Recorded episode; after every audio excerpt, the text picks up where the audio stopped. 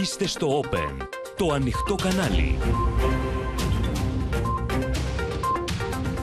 Κυρίες και κύριοι, καλησπέρα σας. Είμαι η Ευαντονοπούλου και ελάτε να δούμε μαζί τα νέα της ημέρας στο κεντρικό δελτίο ειδήσεων του Open που αρχίζει αμέσως τώρα. Βρέθηκε σε βάλτο η σωρός του 30χρονου που είχε εξαφανιστεί στο Μεσολόγγι. Απολογεί το Ακροπόλη που κατηγορείται πως τον δολοφόνησε. Ασπιρίνει τα μέτρα για βρεφικό γάλα και προσφορές, λένε παράγοντες της αγοράς. Εγκρίπει ο Πρωθυπουργός στον αέρα το Υπουργικό Συμβούλιο για τα ομόφυλα ζευγάρια. Συνεδριάζει η ιεραρχία εισηγήσεις για σκληρή γραμμή. Έρχεται κλιμακωτή αύξηση έως και 1.400 ευρώ στο επίδομα γέννησης. Αναλυτικά τα ποσά πότε θα γίνουν οι πληρωμές. Στους δρόμους, εκατοντάδες χιλιάδες Γερμανοί κατά της ακροδεξιάς μετά την αποκάλυψη για μυστική συνάντηση με νεοναζί. Συγκινεί ομήρων έβαλαν στη Βουλή του Ισραήλ νέο όχι Νετανιάχου για τερματισμό του πολέμου. Χάος στη Βρετανία από το πέρασμα της καταιγίδας Ίσα.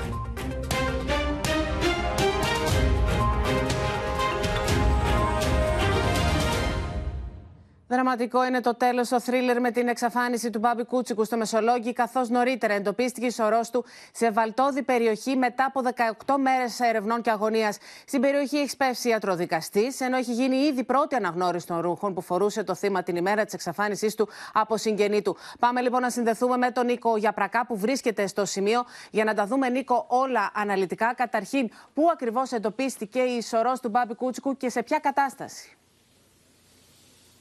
Καλησπέρα, Εύα. Εμείς βρισκόμαστε στην περιοχή του αεροδρομίου του Μεσολογγίου. Πίσω μου, ακριβώς, σε περίπου απόσταση 1,5 χιλιόμετρου, βρίσκεται η περιοχή της Ευαγγελίστριας. Είναι ένα εκκλησάκι το οποίο ε, βρίσκεται μέσα στην βαλτόδη αυτή περιοχή, η οποία ε, είναι στο κάμπο του Ευνοχωρίου. Εκεί, στην περιοχή της, ε, κοντά στην εκκλησία, κοντά στο εκκλησάκι αυτό, εντοπίστηκε η σωρός του ε, Μπάμπη Κούτσικου το απόγευμα από ειδικά εκπαιδευμένο σκυλί, το οποίο εντόπισε ε, την ε, μυρωδιά με αποτέλεσμα οι διασώστες ε, και, οι, και οι αστυνομικοί στη συνέχεια να εντοπίσουν την σωρό.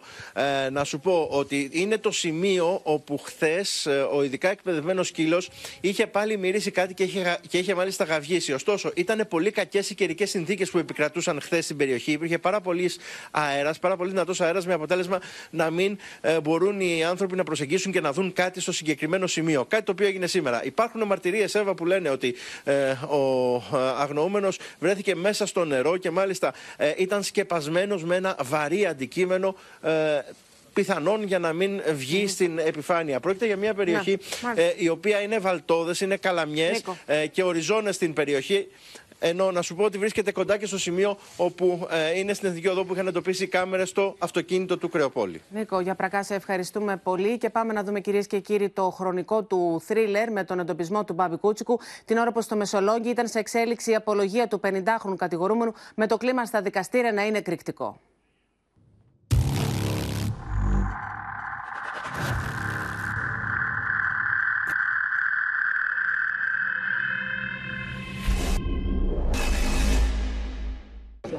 Εθελοντές διασώστες με ειδικά εκπαιδευμένους σκύλους εντοπίζουν τη σωρό του Μπάμπη Κούτσικου στην περιοχή της Ευαγγελίστρια στο Μεσολόγγι. Τα ίχνη του οποίου είχαν εξαφανιστεί από τις 4 Ιανουαρίου. Η ώρα είναι 5 και 20. Πριν από λίγο έγινε γνωστό ότι εντοπίστηκε η σωρό του Μπάμπη Κούτσικου στο σημείο που βρίσκεται κοντά στο εκκλησάκι της Ευαγγελίστριας, στο παλιό αεροδρόμιο του Μεσολογγίου. Εκείνη την ώρα η οικογένεια του αγνοούμενου βρίσκονταν στο δικαστικό μέγαρο της πόλης, όπου και έμαθε τα δυσάρεστα νέα.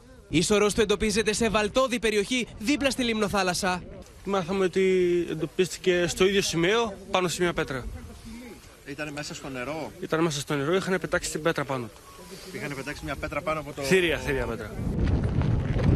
Αμέσως σημαίνει συναγερμός. Στο σημείο σπέβδουν ισχυρές αστυνομικές δυνάμεις και αποκλείουν την περιοχή των ερευνών. Επί τόπου φτάνει και η ιατροδικαστής. Όμω εμεί μέσα στη βάρκα είχε μια μυρωδιά. Και όλα αυτά τη στιγμή που ο βασικός κατηγορούμενος για τη δολοφονία του Μπάμπη Κούτσικου βρισκόταν στο γραφείο του ανακριτή για να απολογηθεί. Συγγενείς και φίλοι φώναζαν και ζητούσαν από τον κατηγορούμενο να αποκαλύψει που βρίσκεται ο Μπάμπης. Οι εκκλήσεις τους λίγες ώρες αργότερα θα έβγαιναν αληθινές. Τραγική φιγούρα η μητέρα του Μπάμπη Κούτσικου έξω από τα δικαστήρια όταν πληροφορήθηκε για τον εντοπισμό της ορού του γιού της. Είναι ένα σημείο ε, το οποίο ήταν κοντά στο στίγμα που βρέθηκε το τηλέφωνο του 50χρονου επιχειρηματία ε, και κοντά στην περιοχή που είχαν επικεντρωθεί οι έρευνες. Ο Μπάμπης Κούτσικος αγνοείται από το βράδυ της 5η 4 Ιανουαρίου όταν έφυγε από το σπίτι του προκειμένου να πάει για κυνήγι. Έκτοτε χάθηκαν τα ίχνη του με την οικογένεια του νεαρού άντρα να υποστηρίζει πως ο Κρεοπόλης, ο βασικός κατηγορούμενος της δολοφονίας, χρωστούσε 17.000 ευρώ στο θύμα. Εμάς ε, το κύριο θέμα που μα απασχολεί είναι να δούμε πού είναι ο Μπάμπη αυτή τη στιγμή. Μέχρι τώρα δεν έχει μιλήσει και δεν ξέρουμε θα το κάνει ποτέ. Ο κατηγορούμενος κατά τη διάρκεια των καταθέσεων στους αστυνομικούς είχε πέσει σε αντιφάσεις, καθώς κάμερα ασφαλείας είχε καταγράψει διαφορετικά τα όσα είχε πει για το δρομολόγιο που ακολούθησε. Ενώ το στίγμα του κινητού του έδινε διαφορετικά δεδομένα στους αστυνομικούς από τα όσα υποστήριζε και περιέγραφε ο ίδιος στις αρχές που τον ανέκριναν. Η εισαγγελέα άσκησε εναντίον του ποινική δίωξη για ανθρωποκτονία από δόλο σε ήρεμη ψυχική κατάσταση. Αλλάζουμε θέμα. Φωτιά στον οικογενειακό προπολογισμό βάζει συνεχώς η ακρίβεια στα τρόφιμα, με τις ανατιμήσεις να διαδέχονται η μία την άλλη και τα νοικοκυριά να είναι κυριολεκτικά σε απόγνωση. Το βρεφικό γάλα παραμένει το πιο ακριβό στην Ελλάδα σε σχέση με τις άλλες ευρωπαϊκές χώρες, ενώ καταγράφονται ακόμα και αυξήσεις το τελευταίο διάστημα με τα μέτρα που εξήγηλε η κυβέρνηση να αρχίζουν να τίθενται σε ισχύ σε 40 ημέρες. Ολόκληρο μισθό θέλεις μόνο για ένα μωρούλι. Στα αγώνα στον ωκεανό δείχνουν να είναι τα μέτρα που εξήγηλε η κυβέρνηση για μείωση της τιμής στο βρεφικό γάλα. Σήμερα το βρεφικό γάλα 400 γραμμαρίων κοστίζει 14,33 ευρώ. Με τη μείωση θα φτάσει στα 11,46 ευρώ. Τη στιγμή που στην Ευρώπη η τιμή του είναι στη Φιλανδία στα 7,12 ευρώ και στη Σουηδία στα 5 ευρώ. Συσκευασία γάλακτος των 800 ευρώ κοστίζει σήμερα στα 26,89 ευρώ. Με τη μείωση θα φτάσει στα 21,50 ευρώ. Πολύ ακριβότερη από την Φιλανδία, όπου η τιμή της είναι στα 14,24 ευρώ και στη Σουηδία μόλις στα 10 ευρώ. Την ίδια ώρα το ράλι ακρίβειας έχει παρασύρει και τα προϊόντα ιδιωτικής ετικέτας. Οι φθηνότερες τιμές τους ήταν μέχρι πρότινο η οικονομικότερη λύση για τους καταναλωτές. Προϊόντα ιδιωτικής ετικέτας είναι πιο ακριβά σε σχέση με προϊόντα επώνυμη σε προσφορά. Πολλά προϊόντα ιδιωτικής ετικέτας φτιάχνονται από τις επώνυμες βιομηχανίες. Αν έχει ανεβεί το κόστος στις επώνυμες βιομηχανίες, κάτι της ανεβαίνει και εκεί. Αγοράζω συνήθως προϊόντα ιδιωτικής ετικέτας. Ε, πάντοτε με μέτρο. Για παράδειγμα, εξαιρετικό παρθένιο ελαιόλαδο ενό λίτρου επώνυμης εταιρείας πωλείται στα 10,75 ευρώ και την ίδια ώρα ανάλογη ποιότητα και ποσότητα λάδι ιδιωτικής ετικέτας κοστίζει 12,92 ευρώ. Το ξυδί βαλσάμικο επώνυμης ετικέτας πωλείται στα 1,86 ευρώ και ιδιωτικής στα 1,95 ευρώ. Συσκευασία τριών τεμαχίων γεωργιών επώνυμης ετικέτας πωλείται στα 1,70 ευρώ και ιδιωτικής ετικέτας στα 1,75 ευρώ. Δεν καταναλώνω αυτά που είναι ακριβά. Ψάχνω ανάλογα με αυτά που με συμφέρουν. Η κατανάλωση φέρνει και την αύξηση. Εν τω μεταξύ, ένταση επικράτησε το πρωί στη Βουλή όταν βουλευτές αντιπολίτευσης κατηγόρησαν την κυβέρνηση για ανίσπρακτα πρόστιμα. Δεν καταλαβαίνω λοιπόν πόσο πολύ σας ενδιαφέρει η ακρίβεια όταν φέρνουμε μέτρα τα οποία θα μειώσουν την τιμή στο βρεφικό γάλα και εσείς δεν ψηφίσετε. Τώρα δίθεν κόπτεστε και ξαφνικά ενδιαφέρεστε για τα πρόσημα τα οποία έχει επιβάλει η κυβέρνησή μας. Εσείς δεν θέλετε να αναφέρετε τα προϊόντα επί των οποίων επιβλήθηκε το πρόστιμο.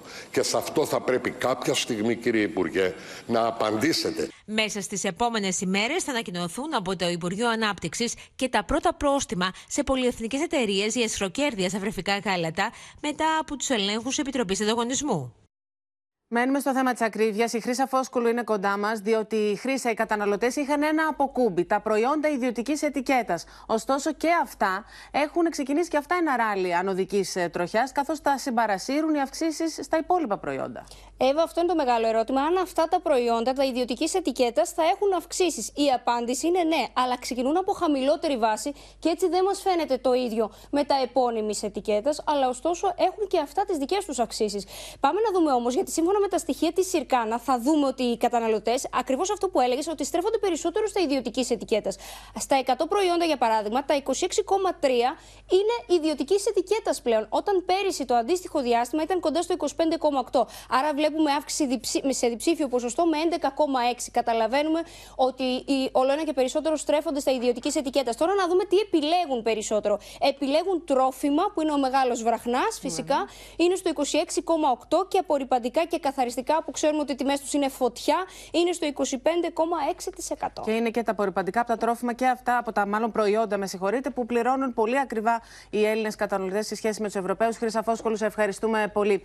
Εν τω μεταξύ, νέα μέτρα για τη στήριξη των οικογενειών ανακοίνωσε η κυβέρνηση, αυξάνοντας το επίδομα γέννησης από το πρώτο παιδί στα 400 ευρώ και 1.500 ευρώ για τις πολίτεκνε οικογένειες. Σύσσωμη αντιπολίτευση ασκεί κριτική και χαρακτηρίζει τα μέτρα ανεπαρκή. Με την αύξηση του επιδόματος γέννησης, επιχειρεί η κυβέρνηση να στηρίξει τις νέες οικογένειες που πλήττονται από την ακρίβεια. Το επίδομα αυξάνεται στα 400 ευρώ για το πρώτο παιδί και από τα 2.000 ευρώ ανεβαίνει στα 2.400. Για το δεύτερο παιδί, συνολικά το επίδομα θα είναι 2.700 ευρώ, ενώ για το τρίτο παιδί η οικογένεια θα λάβει 1.000 ευρώ επιπλέον, με το επίδομα να αγγίζει τις 3.000 ευρώ. Για τις πολίτεκνε οικογένειες τώρα αυξάνεται στις 3.500 ευρώ. Ξέρουμε ότι το κόστος διαβίωσης είναι μεγάλο για πάρα πολλούς συμπολίτες μας και κυρίως για τις οικογένειες με τα παιδιά.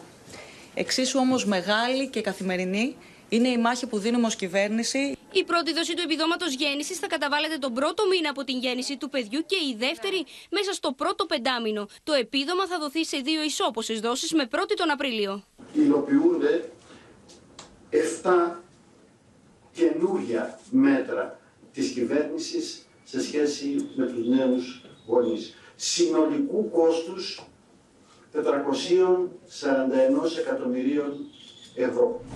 Το πακέτο στήριξης για τις οικογένειες περιλαμβάνει ακόμα την αύξηση του αφορολόγητου κατά 1000 ευρώ για οικογένειες με παιδιά την επέκταση επιδόματος μητρότητας, ελεύθερους επαγγελματίες και αγρότησες από τους 4 στους 9 μήνες, την προσάυξη των εισοδηματικών ορίων του επιδόματος θέρμανσης από 3.000 ευρώ σε 5.000 ευρώ για κάθε παιδί. Ακόμα όμως εντάσσεται μέσα στο πακέτο των μέτρων το κοινωνικό τιμολόγιο ρεύματος πολυτέκτων και τέλος μπαίνει πλαφόν 7% στο περιθώριο κέρδους για το βρεφικό γάλα. Έντονη ήταν η κριτική της αντιπολίτευσης στα νέα μέτρα της κυβέρνησης για τις νέες οικογένειες. Οι τιμές στα βρεφικά ήδη διπλασιάζονται. Το κόστος ζωής, ειδικά για τα νοικοκυριά με παιδιά συνεχίζει να αυξάνεται και η κυβέρνηση της Νέας Δημοκρατίας δίνει επιπλέον 300 ευρώ εφάπαξ ανά ζευγάρι για κάθε παιδί που γεννήθηκε το 2023 και το 2024. Για άλλη μία φορά γίναμε μάρτυρες της επιμονής της κυβέρνησης να ασκεί αναποτελεσματικές πολιτικές και να ανακοινώνει ανούσια μέτρα δίθεν ενίσχυσης της οικογένειας και πάταξης του δημογραφικού προβλήματος. Ούτε συζήτηση δεν γίνεται για την ευθύνη της κυβέρνησης να εξασφαλίσει όλα τα αναγκαία μέτρα προστασίας της βρεφικής, νηπιακής, παιδικής και εφηβικής ηλικία τα οποία λογαριάζονται ως κόστος για το κράτος. Μετά από δύο χρόνια η εισαγόμενη ευθύνη έγινε μερικώς εισαγόμενη από τον Πρωθυπουργό. Αύξηση του εφάπαξ επιδόματος στους νέους γονείς είναι μέτρο αποσπασματικό και επικοινωνιακού χαρακτήρα. Προς αναβολή οδεύει αυρενή συνεδρία του Υπουργικού Συμβουλίου λόγω της γρήπης που ταλαιπωρεί τον Πρωθυπουργό μετά το ταξίδι του στον Ταβός. Οι διαφωνίες στο εσωτερικό της Νέας Δημοκρατίας για το γάμο των ομόφυλων και την τεκνοθεσία του συνεχίζονται. Ένα θέμα που θα συζητιόταν στο Υπουργικό. Ενώ ένας μετά τον άλλον οι Μητροπολίτες καλούν τους πιστούς αλλά και τους βουλευτές να πούν όχι στη νέα ρύθμιση με την Ιερά Σύνοδο να συνεδριάζει αύριο για το ζήτημα. Oh. Με γρήπη επέστρεψε από τον Ταβός ο Κυριάκος Μητσοτάκης, εξαιτίας της οποίας το αυριανό Υπουργικό Συμβούλιο οδεύει προς αναβολή, συμπαρασύροντας και την παρουσίαση του σχεδίου νόμου για τον πολιτικό γάμο των ομόφυλων ζευγαριών. Είναι προγραμματισμένο για αύριο. Δεν ξέρω αν θα γίνει αύριο για τον εξής λόγο. Ο κ. Μητσοτάκης έχει επιστρέψει από τον Ταβός με υψηλό πυρετό λόγω της τα ένα νη ένα. Οι διαφωνίες και οι προβληματισμοί στη γαλάζια κοινοβουλευτική ομάδα παραμένουν, με τον κυβερνητικό εκπρόσωπο να τονίζει ότι η βασική φιλοσοφία του νομοσχεδίου δεν αλλάζει και κάποιους βουλευτές να ελπίζουν σε βελτιωτικές κινήσεις της κυβέρνησης. Ο Πρωθυπουργός είναι ένας ε, άνθρωπος ο οποίος είναι ευαίσθητος, ε, λαμβάνει υπόψη την κοινωνία και πιστεύω προς αυτή την κατεύθυνση ότι θα προβεί σε διορθώσεις. Και αυτό είναι ένα νομοσχέδιο που θα, που θα σεβαστούμε πλήρως κάθε άποψη και θα και θα δώσουμε μεγάλη σημασία στο διάλογο. Ε, από εκεί και πέρα όμως δεν υπάρχει καμία ε, πρόθεση της κυβέρνησης να υποχωρήσει από τις βασικές της ε, αρχές και προτεραιότητες στο συγκεκριμένο νομοσχέδιο. Εκτός από τις αντιρρήσεις μέσα στην κοινοβουλευτική ομάδα, η κυβέρνηση θα έρθει αντιμέτωπη και με την Εκκλησία, καθώς αύριο συνεδριάζει η ιεραρχία με την πλειοψηφία των Μητροπολιτών να λέει ένα ηχηρό όχι στο νομοσχέδιο. Αυτό άλλωστε διαφαίνεται από τα κηρύγματά τους. Οι άνθρωποι που εμείς επιλέξαμε να εκφράζουν την ευθύνη και την αλήθεια του γένους μας. Γίνονται οχήματα ενός αθλίου πολέμου κατά της ανθρώπινης αξιοπρεπίας και ελευθερίας, κατά της ανθρώπινης ποιότητας, κατά του ανθρωπίνου ήθους, παραβιάζοντας ακόμη και τον θεμελιώδη νόμο του κράτους, το Σύνταγμα, που στο άρθρο 21 διασφαλίζει το μεγαλειώδες πρωταρχικό κύτταρο της ζωής που είναι η οικογένεια. Όλοι ενωμένοι και εμείς και εσείς θα δώσουμε την απάντηση ότι θα αγωνιστούμε ό,τι και να γίνει για να διατηρήσουμε αυτόν τον τόπο όρθιο, την οικογένεια όρθια. Μεγάλη είναι η πίεση που ασκούν στους ιεράρχες οι κληρικοί, ώστε να τηρήσουν σκληρή στάση απέναντι στην κυβέρνηση, αλλά και στους βουλευτές. Επειδή δεν έχουμε οχλοκρατία και έχουμε δημοκρατία, έχουμε αιρετούς αντιπροσώπους. Αυτοί λοιπόν πρέπει να κάνουν το καθήκον τους και δεν πρέπει να σκανδαλίζει κανέναν αυτό. Το σχέδιο νόμου πάντως συνεχίζει να προκαλεί πολιτική αντιπαράθεση. Γιατί ο κ. Μητσοτάκης δεν έχει καταφέρει ακόμα να δώσει σχέδιο νόμου; Η δική μας ανάγνωση, οφείλω να σας το πω, είναι γιατί μέσα στην, στο σύστημα εξουσίας, ας το πω έτσι, στην κυβέρνηση, υπάρχουν πόλοι ανώμοι. Εμείς έχουμε μια πάγια θέση, είμαστε θετικοί επί της αρχής. Αυτό ε, έχουμε σαν κόμμα και φυσικά στηριζόμαστε και στο συμφέρον του παιδιού. Είναι τεράστιο το πρόβλημα όταν τα πάντα εμπορευματοποιείται, πια να μιλάμε καθαρά για νομιμοποίηση εμπορίου βρεφών εμπορίου ε, της μήτρας γυναικών. Είναι, είναι τραγικό αυτό το πράγμα. Μένουμε στο θέμα που εξακολουθεί να προκαλεί τριγμούς και στο κυβερνών κόμμα, αλλά και στους κόλπους της Εκκλησίας. Ταυτόχρονη σύνδεση λοιπόν με την Αδαμαντία Λιόλιο, που έχει πληροφορίες για το κλίμα υπό το οποίο θα συνεδριάσει αύριο η Ιερά Σύνοδος. Και Σοφία Φασουλάκη, να ξεκινήσουμε από σένα. Καταρχήν να μας πεις πότε θα γίνει το Υπουργικό με την κυβέρνηση σήμερα, το κυβερνητικό εκπρόσωπο, να επιχειρεί να ρίξει τους τόνους με την Εκκλησία. Ναι, δεν έχει κλειδώσει ακόμα η ημερομηνία Εύα. Πάντως για αύριο, όπως λένε οι κυβερνητικές πηγές, θεωρείται ανέφικτο να συνεδριάσει. Όλα βέβαια θα εξερθούν από την πορεία της υγείας του Κυριάκου Μητσοτάκη.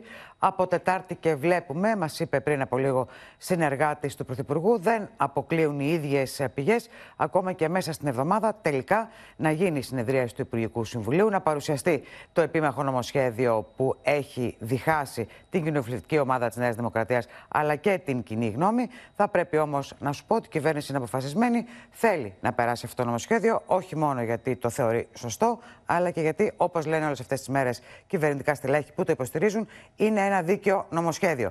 Παράλληλα όμως, η τόνη με την Εκκλησία δεν θέλει η κυβέρνηση επουδενή να ανέβουν. Βλέπουμε όλες αυτές τις ημέρες τα κυβερνητικά στελέχη να μιλούν με σεβασμό για τις απόψεις της Εκκλησίας. Όπως λένε, σεβόμαστε τις διαφορετικές απόψεις. Είναι ένα θέμα που ο καθένας μπορεί να έχει την δική του γνώμη. Όμως, όπως είπε χαρακτηριστικά σήμερα ο Παύλος Μαρινάκης, mm. αλίμονο είπε αν, ανοίξουμε, αν είμαστε εμείς αυτοί που θέλουμε να ανοίξουμε μέτωπο με την Εκκλησία, εξάροντας το ρόλο της κατά τη διάρκεια της δημοσιονομικής κρίσης. Και πάμε στη στάση της Εκκλησίας. Η Αδαμαντία Λιόλιου έχει σε πληροφορίες Αδαμαντία και το ερώτημα είναι ως πού θα το φτάσει η ιεραρχία; Δηλαδή, τι περιμένουμε αύριο, θα επικρατήσει η σκληρή γραμμή; Φτάνει η ώρα των ε, αποφάσεων Εύα και στις 9 το πρωί θα βρίσκονται στο Συνοδικό Μέγαρο οι 81 Μητροπολίτες σε αυτή την έκτακτη συνεδρίαση με μοναδικό θέμα το γάμο και την τεκνοθεσία από ομόφυλα ζευγάρια.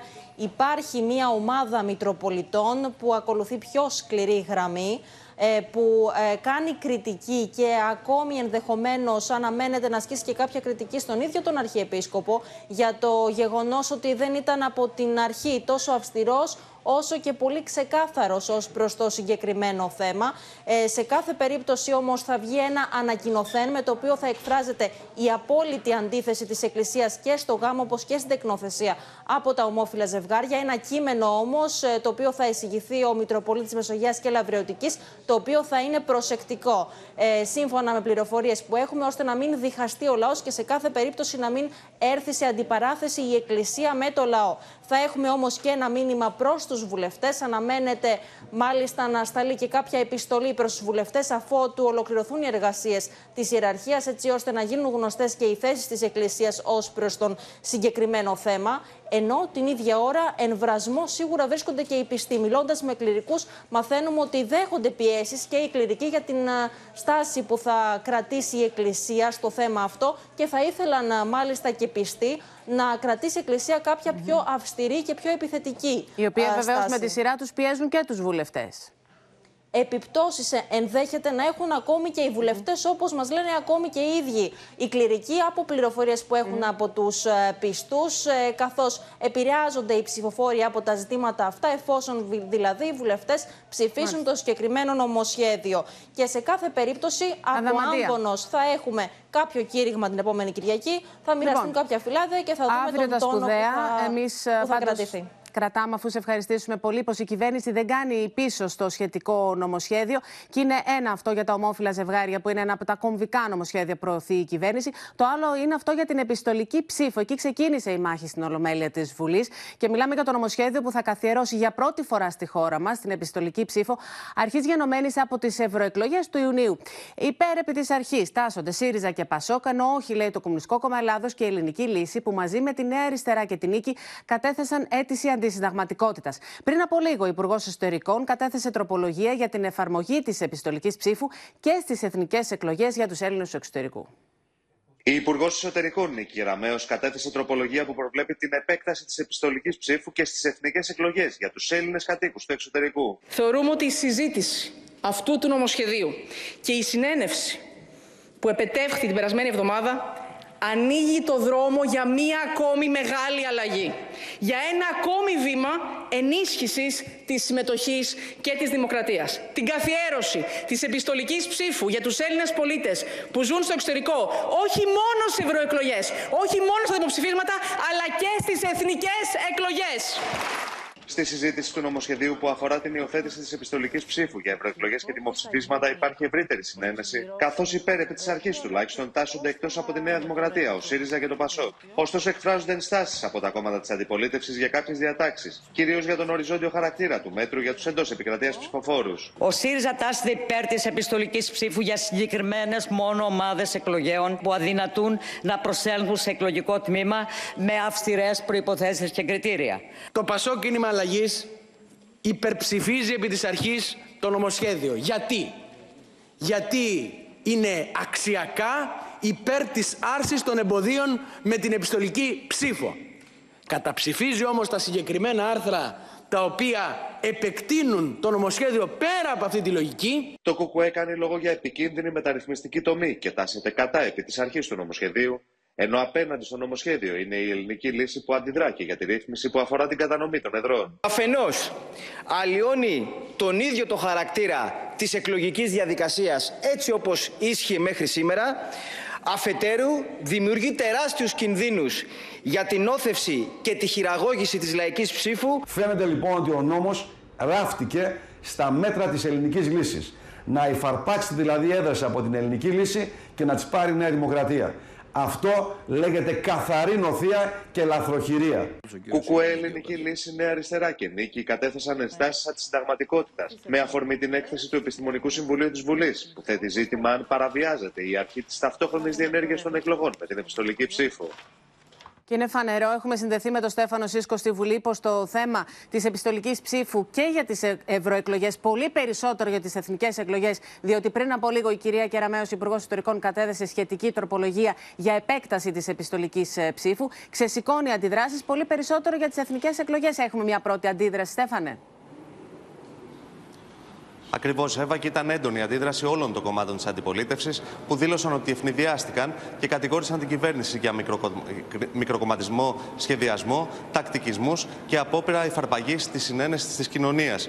Όλα τα κόμματα ΣΥΡΙΖΑ, ΠΑΣΟΚ, ΚΟΕ και τα υπόλοιπα κόμματα της αντιπολίτευσης τάχθηκαν κατά τη συγκεκριμένη τροπολογία που δίνει την δυνατότητα να ψηφίσουμε επιστολική ψήφο. Δηλαδή, Στέφανε, και για στις να εθνικές καταλάβουμε εκλογές. λίγο ποιες είναι οι πρώτες αντιδράσεις, λίγο αναλυτικά. Και ο ΣΥΡΙΖΑ και το ΠΑΣΟΚ ε, τάσσονται αρνητικά για τις εθνικές εκλογές και την επιστολική ψήφο, γιατί για τις ευρωεκλογές τάσσονται θετικά. Ακριβώς και αλλάζει και όλη τη συζήτηση. ΣΥΡΙΖΑ, ΠΑΣΟΚ, ΚΟΚΟΕ και όλα τα υπόλοιπα κόμματα της αντιπολίτευσης τάχθηκαν κατά της της συγκεκριμένης τροπολογίας που ανακοίνωσε σήμερα και κατέθεσε και όλα στη Βουλή η Υπουργός Εσωτερικών Νίκης Κεραμέο. Και λέω ότι αλλάζει τη συζήτηση γιατί πριν από λίγο ο κοινοβουλευτικός εκπρόσωπος του ΠΑΣΟΚ είπε πως η τελευταία κίνηση από την Υπουργό Εσωτερικών αλλάζει και τη στάση του ΠΑΣΟΚ που θα κρατήσει το ΠΑΣΟΚ στο νομοσχέδιο. Ότι πλέον η στάση που θα κρατήσει θα είναι από μηδενική βάση. Τώρα να σας πω Α, ότι δηλαδή για να ότι η περάσει η τροπολογία αυτή συγκεκριμένη που τροπολογία. κατατέθηκε πριν από λίγο στη Βουλή μπορεί να αλλάξει συνολικά τη στάση του ΠΑΣΟΚ, συνολικά στο, στο Ακριβώς. νομοσχέδιο για την επιστολική ψήφο, μάλιστα.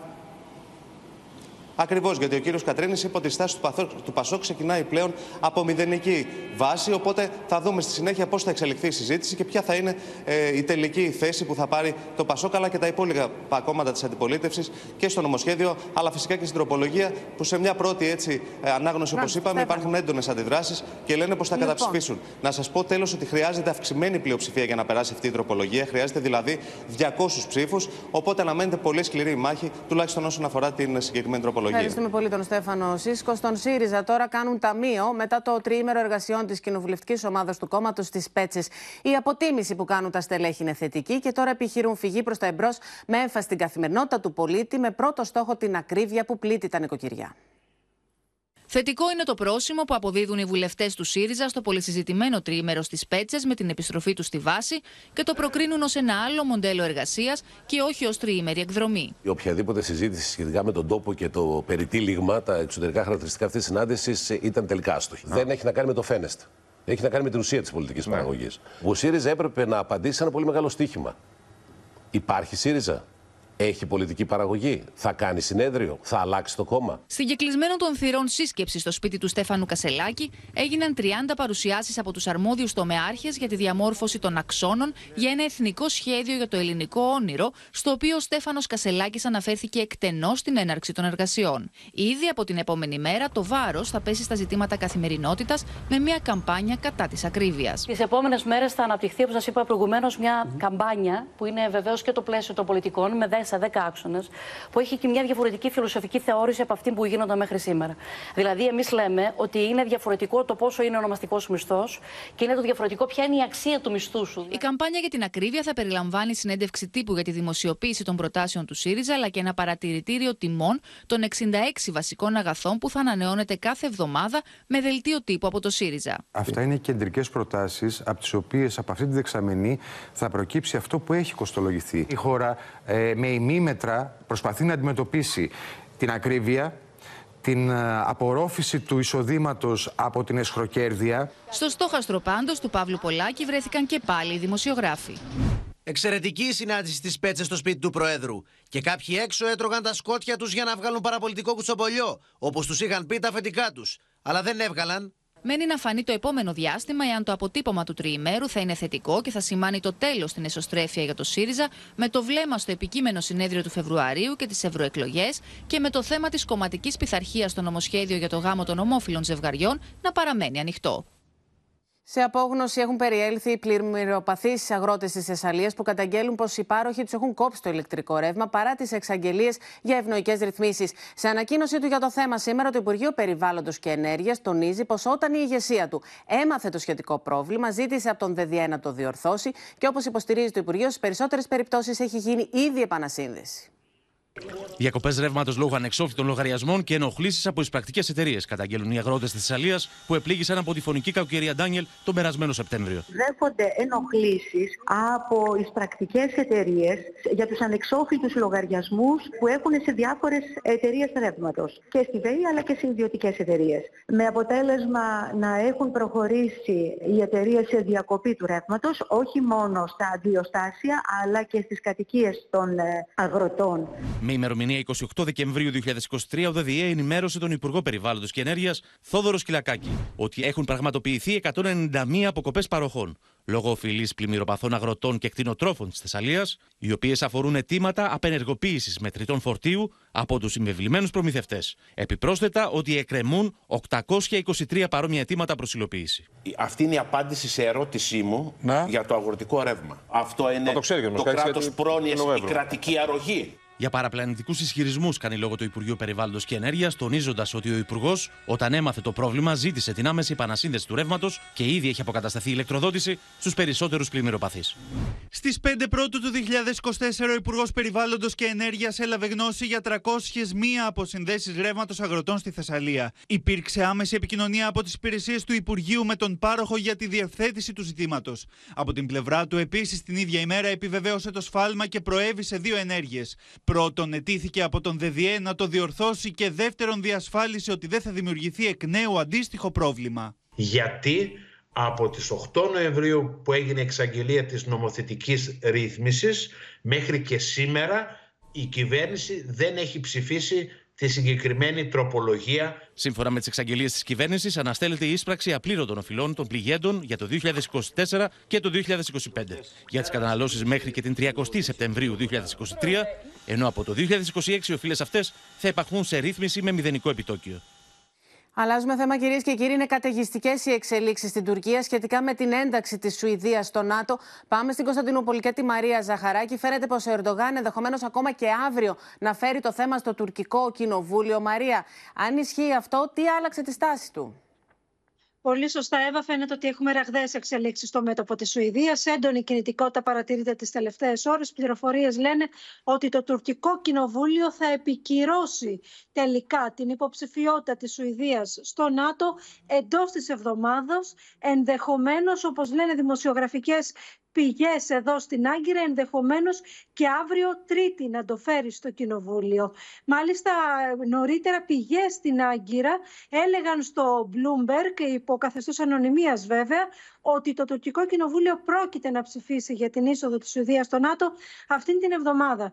Να πούμε όμως, Εύα, στο ερώτημά σου το τι, το τι άλλαξε. Νωρίτερα σήμερα είχε γίνει γνωστό ότι η Τουρκία είχε εγκρίνει Ναι, γιατί αυτό ήταν ένα από τα διαπραγματευτικά του όπλα του Ερντογάν, το θέμα της ένταξης Σουηδίας, για να πάρει τα F-16 και προσπαθούσε να κάνει τον Biden να κάνει κίνηση, αλλά είχε ήδη εγκρίνει να συμμετάσχει η Σουηδία σε μια μεγάλη στρατιωτική άσκηση του ΝΑΤΟ, η οποία μάλιστα λέγεται ότι είναι η μεγαλύτερη από τον καιρό του ψυχρού πολέμου.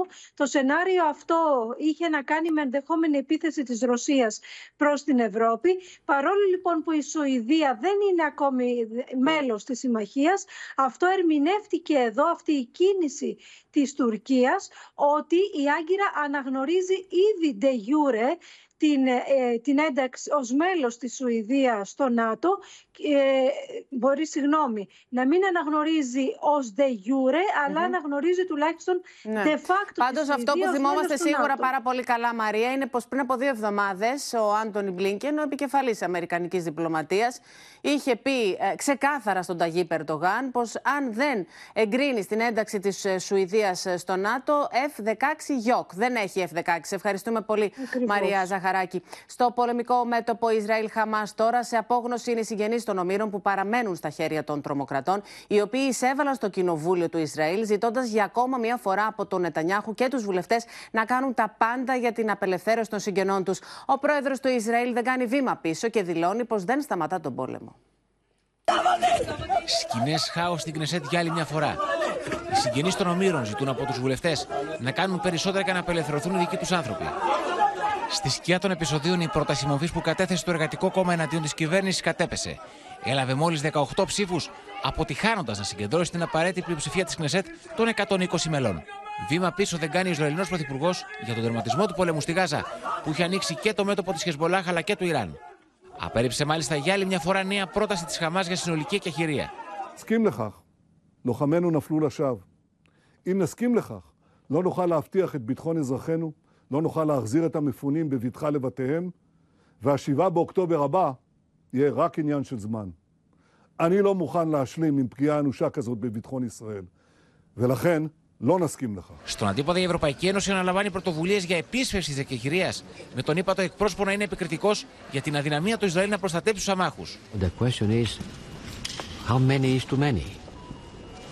Too many, what does it mean too many? Well, too many is 25,000 people. For how long this is going to continue? I will not talk about the peace process, but about the two-state solution process. Το θέμα άμεση εκεχηρία έθεσε στο τραπέζι και το Βέλγιο. conflit ne se résoudra pas par les armes. Depuis le 7 octobre, près de 25 000 personnes ont perdu la vie.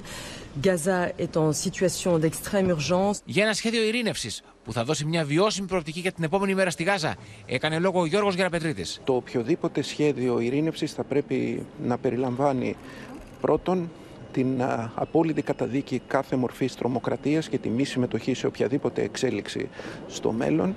Θα πρέπει δεύτερον να περιλαμβάνει την απελευθέρωση των ομήρων έτσι ώστε να καταστεί δυνατή η συζήτηση της α, επόμενης ημέρας και βεβαίως τρίτον να υπάρξει μία προοπτική η οποία θα δοθεί και η οποία θα είναι βιώσιμη.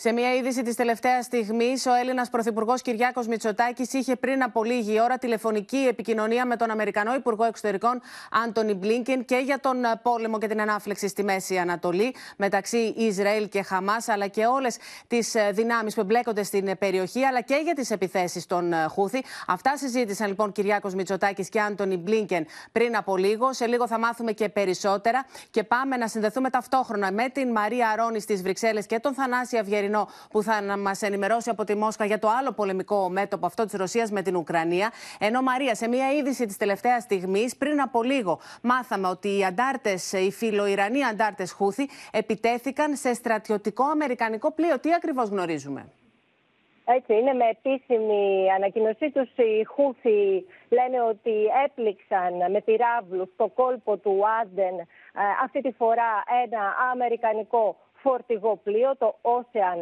Jazz, και επαναλαμβάνουν πως δεν πρόκειται να κάνουν πίσω μέχρι να τερματιστεί ο πόλεμος και να αποχωρήσει το Ισραήλ από Και να δούμε και ποια θα είναι η απάντηση των ΗΠΑ, γιατί τώρα μιλάμε για στρατιωτικό φορτηγό πλοίο, όχι για εμπορικό. Έτσι ακριβώς. Και να πούμε ότι αυτή τη στιγμή συνεδριάζουν εδώ στις Βρυξέλλες οι Υπουργοί Εξωτερικών της Ευρωπαϊκής Ένωσης σε αυτή την εξαιρετικά κρίσιμη φάση του πολέμου στη Μέση Ανατολή. Είχαν ξεχωριστές συναντήσεις με τον Ισραηλινό ομολογό τους, τον Ισραήλ Κάτς και τον ομόλογό τους τη Παλαιστινιακή Αρχή, τον Ριάντ Αλμαλίκη, αλλά και ξεχωριστές συναντήσεις είχαν και με τους υπουργούς εξωτερικών της Αιγύπτου, της Ιορδανίας και της Σαουδικής Αραβίας. Και σκοπός αυτών των ε, συναντήσεων είναι να ασκηθούν πιέσεις στο Ισραήλ και σε όλες τις εμπλεκόμενες πλευρές για να ξεκινήσει μια ειρηνευτική διαδικασία. Οι Υπουργοί Εξωτερικών της Ευρωπαϊκής Ένωσης τονίζουν ότι το Ισραήλ πρέπει να αποδεχθεί μια λύση δύο κρατών για να τερματίσει τον πόλεμο και να εγγυηθεί την ασφάλειά του. Και όλοι οι Υπουργοί Εξωτερικών επιμένουν ότι αυτή είναι η μοναδική λύση για να υπάρξει διαρκή ειρήνη στην uh, περιοχή. Όμως, όπως γνωρίζουμε, ο Νετανιάχου δεν δέχεται αυτή τη λύση. Είναι σημαντικό να πούμε ότι η Αναλένα η Υπουργός Εξωτερικών, είπε ότι είναι η μοναδική λύση. Και αυτό ακριβώς είναι το πρόβλημα, πως ο Μπένζαμιν Νετανιάχου δεν δέχεται κουβέντα για αυτό το θέμα το οποίο μόλις μας ανέφερε. Θα δούμε βεβαίως πώς θα εξελιχθούν τα πράγματα. Πάμε και στο άλλο πολεμικό μέτωπο, αυτό της Ρωσίας με την Ουκρανία και το Θανάση Αυγερινό.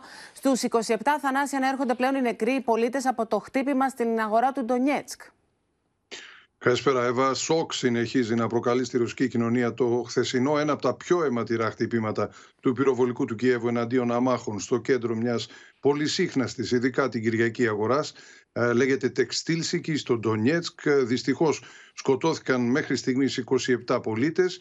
Υπάρχουν πολλοί τραυματίες, έχουν φτάσει τους 25, αρκετοί από αυτούς είναι πολύ σοβαρά. Το χτύπημα έγινε, λένε οι Ρώσοι, με οβίδες 152 και 155 χιλιοστών, μεγάλο μέρος των οποίων πλέον προέρχεται από χώρες του ΝΑΤΟ, μεταξύ αυτών και την Ελλάδα, όπως εξήγησαν οι Ρώσοι στρατιωτικοί. Τα σχόλια στα ρωσικά μέσα ενημέρωσης ασκούν πίεση στη ρωσική ηγεσία, καλώντας την να απαντήσει με σκληρά χτυπήματα. Το Κρεμλίνο μοιάζει να επιμένει στη γραμμή ότι τα χτυπήματα της ρωσικής πλευράς θα συνεχίσουν να στοχεύουν ευθέως ή εμέσως μόνο στρατιωτικούς στόχους. Ο εκπρόσωπος του Κρεμλίνου, ο Δημήτρη Πεσκόφ, χαρακτήρισε θηριώδες το πρόσωπο του καθεστώτος του Κιέβου, τυφλά τα χτυπήματα κατά αμάχων και αστικών υποδομών, τρομοκρατική πράξη τρομακτική πράξη τρομοκρατίας, την είπε αυτή την επίθεση. Εν τω μεταξύ, στο ίδιο το Ντονιέτσκ είχε σήμερα κηρυχθεί εθνικό πένθος, ενώ όπως συμβαίνει σχεδόν για τα πάντα, ενημερώθηκε αναλυτικά ο πρόεδρος της Ρωσίας, ο Βλαντίμιρ Πούτιν, έδωσε σχετικές οδηγίες. Εκτιμάται όμως ότι δεν θα αλλάξει ριζικά η υπάρχουσα διαταγή του να ελαχιστοποιούνται οι απώλειες μεταξύ των αμάχων και των Ρώσων στρατιωτικών, βέβαια. Ευχαριστούμε το, πολύ. Το, υπάρχει η ομιλία του Σεργέη Λαυρόφ, του Ρώσου Υπουργού Εξωτερικών, αυτή τη στιγμή στο Συμβούλιο Ασφαλείας του ΟΗΕ. Ε, Περίεργος πώς βρέθηκε στη Νέα Υόρκη. Μιλά για εμπόρους του πολέμου από, την, από τη Δύση που δεν ενδιαφέρονται για τις συνέπειες των όπλων που στέλνουν. Και ακούσαμε το ρεπορτάζ του Θανάση Ευγενού από την Μόσχα. Πάμε και στη Γερμανία τώρα. Εκεί δεκάδες χιλιάδες βγήκαν στους δρόμους για να διατρανώσουν την αντίθεσή τους αλλά και την ανησυχία τους με την έκρηξη της επιρροής της ακροδεξιάς, με φόντο και την αποκάλυψη της συνάντησης που είχαν στελέχη του ΑΕΦΔ με μέλη νεοναζιστικής οργάνωσης. Σε όλη τη χώρα οργανώθηκαν πάνω από 100 συγκεντρώσεις, την ώρα που ο ηγετικός τέλεχο της ακροδεξιάς, του ΑΕΦΔ, μιλά για έξοδο της Γερμανίας από την Ευρωπαϊκή Ένωση, αν πάρουν την εξουσία, όπως λέει, ενώ προβληματισμό προκαλεί και η ίδρυση και νέου ακροδεξιού κόμματος. Die Zeit, leise zu sein, ist endgültig vorbei. Wir müssen laut sein! Um unsere Demokratie Δεκάδες χιλιάδες Γερμανοί ξεχύνονται στους δρόμους και ενώνουν τη φωνή τους εναντίον της γερμανικής ακροδεξιάς. Τα πλακάτ που κρατούν σφιχτά στα χέρια γράφουν έξω οι Ναζί και ποτέ ξανά. Ich demonstriere dagegen, dass die Dinge, die wir eigentlich alle in der Schule gelernt haben, eigentlich alle wissen, sich trotzdem scheinbar wiederholen können. Το πρωτοφανέ κύμα διαδηλώσεων έρχεται μετά την αποκάλυψη του ιστότοπου Corrective για μυστική συνάντηση στελεχών του AfD με νεοναζιστική οργάνωση με σκοπό μαζικές απελάσεις μεταναστών. Bei einer Geheimkonferenz haben diese Extremisten darüber beraten, wie sie Millionen von Menschen aus unserem Land vertreiben können. Familien, die seit vielen Jahren und Jahrzehnten hier leben.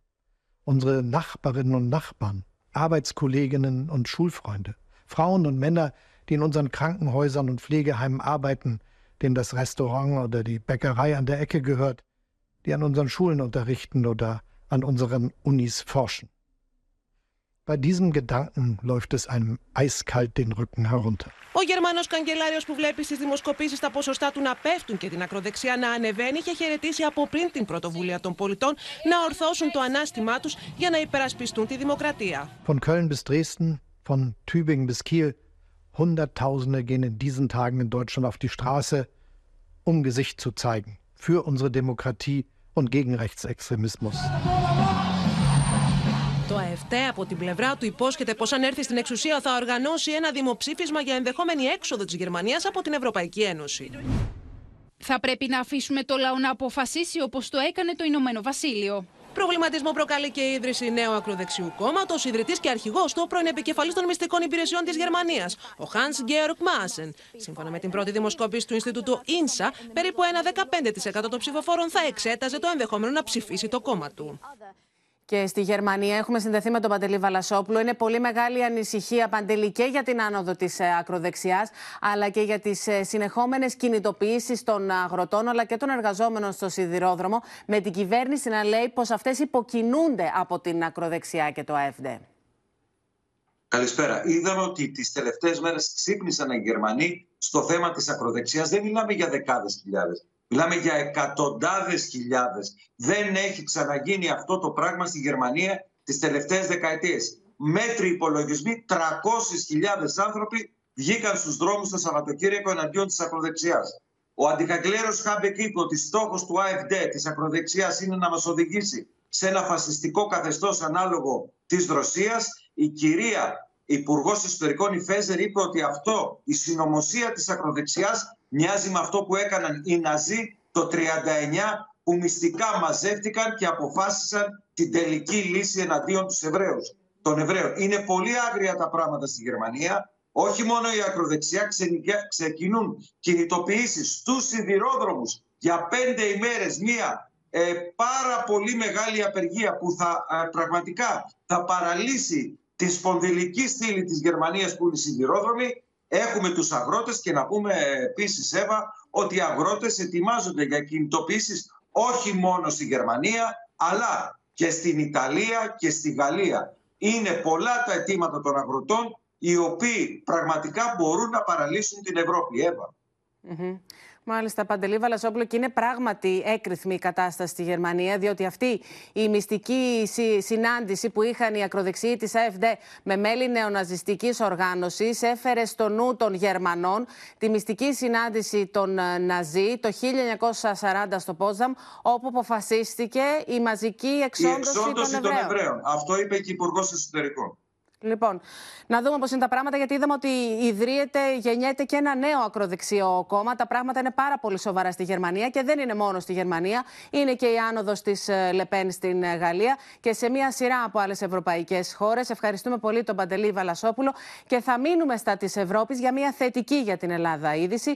Πρόεδρος της Κοινοβουλευτικής Συνέλευσης του Συμβουλίου της Ευρώπης εξελέγει ομόφωνα ο βουλευτής της Νέας Δημοκρατίας, Θοδωρής Ρουσόπουλος, ο οποίος και θα είναι ο πρώτος Έλληνας πολιτικός στο συγκεκριμένο αξίωμα, ο οποίος είχε μάλιστα και τη στήριξη των πέντε μεγάλων κομμάτων της συνέλευσης. Η εκλογή του αποτελεί μεγάλη τιμή για την πατρίδα μας, ήταν το μήνυμα του Έλληνα Πρωθυπουργού. Σε πανηγυρικό κλίμα, ο Θεόδωρος Ρουσόπουλος, πρώην Υπουργός και ανυμβουλευτή της Νέας Δημοκρατίας, εκλέγεται στον Προεδρικό Θόκο της Κοινοβουλευτικής Συνέλευσης του Συμβουλίου της Ευρώπης. Ο πρώτος Έλληνας πολιτικός που αναλαμβάνει το συγκεκριμένο αξίωμα. We believe in human rights. We believe that life has the same value for everyone and we believe in the need to respect the particularities of every culture and every person. We serve humans and their dreams. Τον Θεόδωρο Ρουσόπουλο στήριξαν και οι πέντε πολιτικέ ευρωομάδε. Οι Σοσιαλιστέ, που είναι το πρώτο κόμμα στο Συμβούλιο τη Ευρώπη, το Ευρωπαϊκό Λαϊκό Κόμμα, οι Συντηρητικοί, οι Ελεύθεροι Δημοκράτε και οι Αριστεροί. As in any parliament, battles are fought within this assembly. But our weapons are not bullets. They are merely the words that combine to create arguments. Sometimes I know that words hurt just as much and can be used to break our opponent's spirit. Με μία ανάρτηση, ο Κυριάκος Μητσοτάκης συνεχάρει τον Θεόδωρο Ρουσόπουλο για την εκλογή του. Ο Θεόδωρος Ρουσόπουλος είναι ο πρώτος Έλληνας πολιτικός που εκλέγεται πρόεδρος της Κοινοβουλευτικής Συνέλευσης του Συμβουλίου της Ευρώπης και μάλιστα ομόφωνα. Η εκλογή του αποτελεί μεγάλη τιμή για την πατρίδα μας. Του εύχομαι κάθε επιτυχία στα νέα του καθήκοντα. Ο Θεόδωρος Ρουσόπουλος είναι ο 35ος πρόεδρος του Κοινοβουλίου του Συμβουλίου της Ευρώπης που ιδρύθηκε το 1949. Ο πρόεδρος έχει θητεία ενός έτους, η οποία μπορεί να ανανεωθεί μία φορά. Πάμε στις Ηνωμένες Πολιτείες. Τώρα σε μάχη για δύο εξελίσσεται η διεκδίκηση του χρήσματος των Ρεπουμπλικανών, καθώς ο Ρόντε Σάντι αποσύρθηκε από την κούρσα και τάχθηκε στο πλευρό του Τραμπ.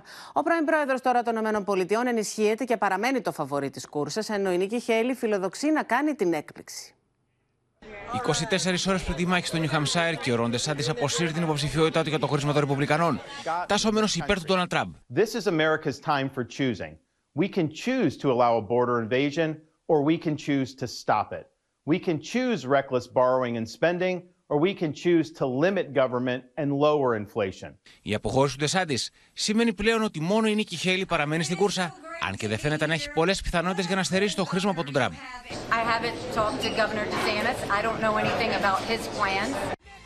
Στο μέσο όρο των δημοσκοπήσεων, ο πρώην πρόεδρος των ΗΠΑ προηγείται με ποσοστό 50%, με την Νίκη Χέιλι να ακολουθεί με 39%.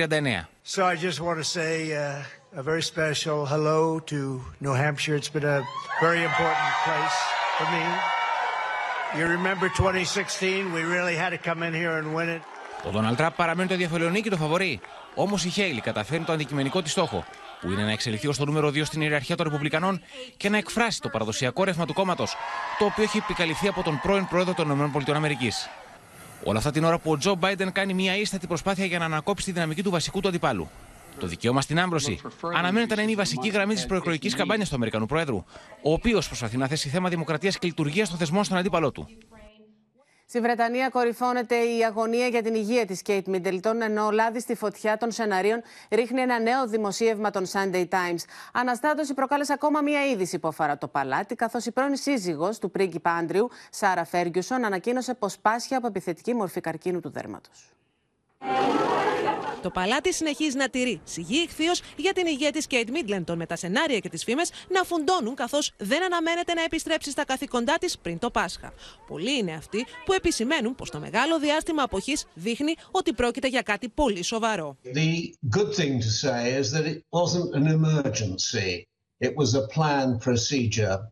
And she's gone into probably the best place she could go to, the London Clinic. Η επιλογή της συγκεκριμένης ιδιωτικής κλινικής που εξειδικεύεται στον καρκίνο δημιουργεί μεγάλη ανησυχία στην Βρετανική κοινή γνώμη, παρόλο που το παλάτι εξ αρχής απέκλεισε αυτή την εκδοχή. In terms of what is wrong and what she had done, do you think we're, we're ever going to learn that? We know that she had a, a, lot of severe stomach problems during all three of her pregnancies. I do think that eventually, in the fullness of time, as our late monarch said, we will be briefed on exactly why the princess has been in hospital, particularly so soon after surgery. Um, you know, it is an invasion of privacy. I think one must respect that. Δημοσίευμα των Sunday Times εμφανίζει Kate και William να έχουν συμφωνήσει πως εφ' εξής η πριγκιπική οικογένεια θα επικεντρωθεί στα παιδιά της και θα εφαρμόσει ένα μότο 7 λέξεων, το οποίο είναι 100% οικογένεια πρώτα, δουλειά μετά. Το παλάτι είχε δημοσιοποιήσει και το πρόβλημα υγείας του βασιλιά Καρόλου, ο οποίος αναμένεται να υποβληθεί σε επέμβαση για υπερτροφία προστάτη. Σήμερα έρχεται να προσθεθεί ακόμα μία δυσάρεστη είδηση. Η Σάρα Φέργισον, πρώην σύζυγος του πρίγκιπα Άντριου, διαγνώστηκε με επιθετική μορφή καρκίνου του δέρματος. Just six months after she revealed she'd been diagnosed with breast cancer, it has now been revealed that she's suffering from malignant melanoma, the most aggressive form of skin cancer. Uh, several moles were removed during reconstructive surgery. I was looking back, there's never been three well, two royals and one ex-royal who've actually had quite serious things. Η δούκισσα του Γιόρκ που νοσηλεύεται σε κλινική στην Αυστρία έκανε ανάρτηση στα social media ευχαριστώντας τον κόσμο για τη στήριξη. Διαγνώστηκα με κακοήθες μελάνομα, μία μορφή καρκίνου του δέρματος. Τη δεύτερη διάγνωση καρκίνου μέσα σε ένα χρόνο, αφού του διαγνώστηκα με καρκίνο του μαστού αυτό το καλοκαίρι και υποβλήθηκα σε μαστεκτομή και επανορθωτική επέμβαση. Φυσικά, άλλη μία διάγνωση καρκίνου ήταν ένα σοκ, αλλά είμαι σε καλή διάθεση και ευγνώμων για τα πολλά μηνύματα αγάπης και υποστήριξης. Στο αστυνομικό δελτίο τώρα, στα χέρια των αδιάφθορων της Ελλάδα, βρίσκονται δύο αστυνομικοί, Μίνα Καραμίτρου, που κατηγορείται πως ζητούσαν εκβιαστικά χρήματα από καταστηματάρχες. Είχαν φτάσει στο σημείο να έχουν και τιμοκατάλογο. Ναι, ζητούσαν 200 ευρώ την εβδομάδα από τα καταστήματα, ενώ ζητούσαν 300 έως 400 ευρώ από τους εργολάβους των οικοδομών. Μάλιστα, στη διάθεσή τους οι αδιάφθοροι της Ελλάς έχουν έβα ακόμα και συνομιλίες τους. Συγκεκριμένο αστυνομικός έχει πάρει τηλέφωνο και ειδοποιεί και λέει σε κάποιον: Είμαι ο Ηλίας από την αστυνομία. Έχει υπόψη σου λίγο σήμερα. Ο καταστηματάρχης το απαντά: Ναι, έχουμε τίποτα. Και ο αστυνομικός του λέει: Αυτό σου λέω. Πάω να τους πάρω. Πολύ εμπιστευτικά. Αφού τον ευχαριστεί ο καταστηματάρχης, ο αστυνομικός του λέει: Έγινε, έγινε και μιλάμε. Το μιλάμε είναι ότι θα επιστρέψει κάποια στιγμή για να πάρει τα χρήματα που το αναλογούν. Και σε άλλο σημείο, μάλιστα, προσέξτε, είχαν πληροφορίες για το πότε έμπαιναν ακόμα και στο ferry boat για να κάνουν τους ελέγχους ε, οι δημόσιοι υπάλληλοι. Χαρακτηριστικά, σε ένα τηλέφωνο λέει σε κάποιον: Μπαίνει τώρα ο Εύκα στο ferry boat και έρχεται. Και οι δύο έχουν συλληφθεί. Στο ένα, μάλιστα, βρέθηκαν και 32.000 ευρώ. Σε ευχαριστούμε, Μίνα Καραμίτρου. Αλλάζουμε θέμα. Συνεχίζεται η δίκη για την εθνική τραγωδία στο μάτι που στήχησε τη ζωή σε 104 συμπολίτες μας. Πάμε στην Έλενα Γαλάρη, διότι έχουμε Έλενα μία ακόμα μαρτυρία που δείχνει, που αποδεικνύει πως οι κρατικές αρχές την ώρα της περιβόητης συνέντευξης τύπου γνώριζαν για την ύπαρξη νεκρών. Ακριβώς. Απολογήθηκε σήμερα ο τότε συντονιστής εναέριων μέσων, ο οποίος ε, είπε χαρακτηριστικά στην απολογία του ότι η ΕΜΑΚ του είχε δείξει 16 σάκους με νεκρούς σε αυτοκίνητα και στη θάλασσα στις 11 το βράδυ. Αμέσως όπως είπε ενημέρωσε τον τότε αρχηγό της πυροσβεστικής υπηρεσίας, τον κύριο Σωτήρη Τερζούδη, ο οποίος είχε πληροφορίες και εγώ απλά τους, ε, τις, ε, του τις επιβεβαίωσα. Θυμίζουμε, Εύα, ότι και ο κύριος Τερζούδη στην απολογία του είχε πει Αυτό ότι ακριβώς στις στην 8 παρα απολογία του 5, το είχε δηλαδή πει. 3,5 Ακριβώς. Τρεις ώρες πριν την σύσκεψη που είχε γίνει στο Συντηρητικό Κέντρο Επιχειρήσεων, παρουσία του τότε Πρωθυπουργού Αλέξη Τσίπρα, στις 8 παρα 5 είχε πληροφορία ότι υπήρχε νεκρός. Να σας πω ότι και την Παρασκευή άλλος ένας πρώην αξιωματικός είχε πει ότι γύρω στις 6 το απόγευμα υπήρχαν πληροφορίες για δύο νεκρούς και είχε ενημερώσει τον α, ανώτερό του. Τέλος, Έλενα. να πούμε ότι ο τότε συντονιστής εναέριων μέσων είπε ότι δύο λεπτά πριν από τις 7 το απόγευμα κατάλαβε ότι η κατάσταση είναι επικίνδυνη. Είχε ενημερώσει τον κύριο Μαθεόπουλο, τον τότε υπαρχηγό της πυροσβεστικής, και είπε ότι εδώ καίγεται κόσμος. Σε ευχαριστούμε πολύ, Έλενα Γαλάρη. Στο σημείο αυτό το δελτίο μας ολοκληρώθηκε. Μείνετε συντονισμένοι στο Open. Αμέσως μετά ακολουθεί η ξένη σειρά. Υπόσχεση από όλους εμάς να έχετε ένα πολύ όμορφο βράδυ. Καληνύχτα.